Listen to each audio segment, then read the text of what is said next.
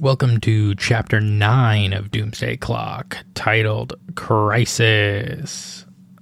Now, DC has a rocky past with things titled Crisis, but here we go. Uh, it's a very short chapter. Just, I think 9, 10, and 11 are pretty real short, just from the book. There's not much to go off of. Now we open up to Dr. Manhattan examining this object called a Legion Ring which is a ring made of valorium. Uh, it basically let people fly in any environment, even in space. Uh, generally worn by members of the Legion of Superheroes in the 31st century, uh, which included Saturn Girl, who's been with Rorschach and all that. So it's this this ring that uh, I think I think the ring that Doctor Manhattan is examining used to belong to Ferro Lad, who uh, can like transform into living iron, and he uh, he died when he sacrificed himself to save the solar system in the 31st century. But I forgot I can't record while Final Fantasy is open, so it cuts out the audio. So hopefully the one that happened earlier doesn't happen again. But anyways, since Doctor Manhattan can like bend matter and time at will, uh, he was able to acquire the ring. Uh, well, his examination of the ring was interrupted by most of Earth's superheroes, uh, who tracked down the energy spike from the Moscow explosion uh, to Mars, because that's where it came from.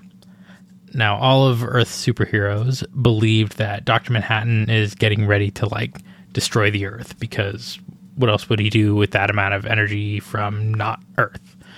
So they were kind of picking it up that it was like a a blast of energy to either destroy the Earth or some kind of something like that.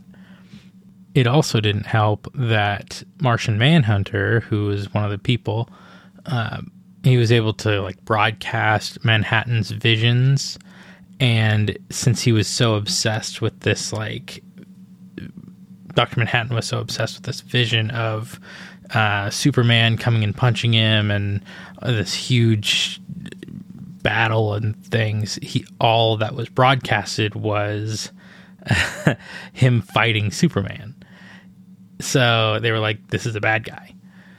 So the Green Lantern, Guy Gardner, leads a charge to Doctor Manhattan. The first to attack was Firestorm, who if you don't know anything about Firestorm, he's basically made up of two people who merge together in a guy that can control fire and like molecules or something. I don't really know what he.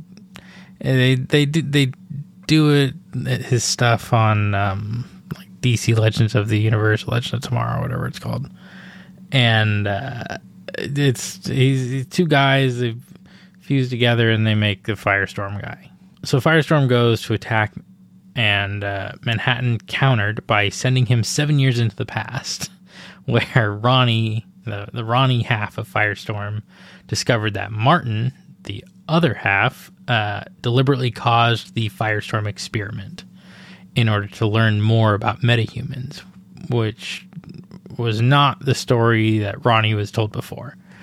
So he's kind of they're he's kind of like in a feels like he's been lied to this whole time by the other half of Firestorm. So they're kind of like both talking and controlling the same body and like working in sync, but now there's this divide between the two.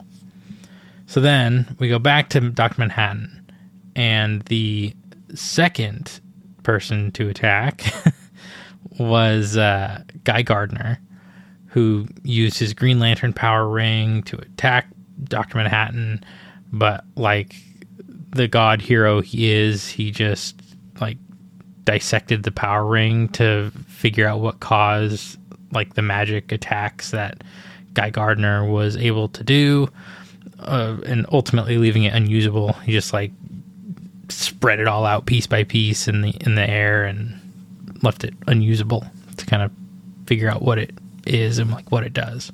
So he's out.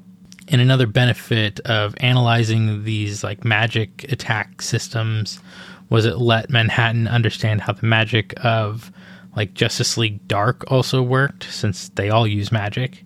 So then finally, Captain Atom came up with a plan to deatomize Dr. Manhattan and basically disintegrate him, which he did successfully. Uh, however, uh, they already tried that in the Watchmen Earth, and uh, Dr. Manhattan just reforms himself and takes out Captain Atom, Guy Gardner, and Justice League Dark in an instant. So then elsewhere, we see Lois Lane watching over a recovering Superman at the Hall of Justice, uh, where protesters have gathered outside following the events in Moscow. Uh, Lex Luthor, of all people, show up at the Hall of Justice to confront Lois to reveal that he was the one that sent the flash drive to her as proof that something is undermining all of creation. And mentioning like other heroes that have had their histories reversed. So we snap over to the UN, where Wonder Woman has come out of hiding in Themyscira to try and defuse the metahuman arms race. But the meeting gets interrupted by Black Adam, along with his gang of metahuman villains he was using to attack Israel, and took advantage of the absence of the other superheroes to attack the UN because he's just on a roll. Now, we didn't forget about Firestorm, still stuck in the past. Uh, the Martin half of Firestorm, he, he's like the professor side. Um, he develops a file on Firestorm mentioning that he founded the Department of Metahuman Affairs to help other metahumans like his son who died because he couldn't control his metagene. So the pieces for Ronnie, the like athletic side of Firestorm, are starting to fit together that he might have accidentally been unknowingly a part of exactly what everyone's protesting. So it's a lot, a lot happening in a lot of different locations. You got all the heroes on Mars attacking Dr. Manhattan, all the villains on Earth attacking like the governmental buildings of the world government, and Firestorm in the past, just realizing his life is a lie. Not to mention the uh, giant explosion and everything that happened last chapter in Russia and everything.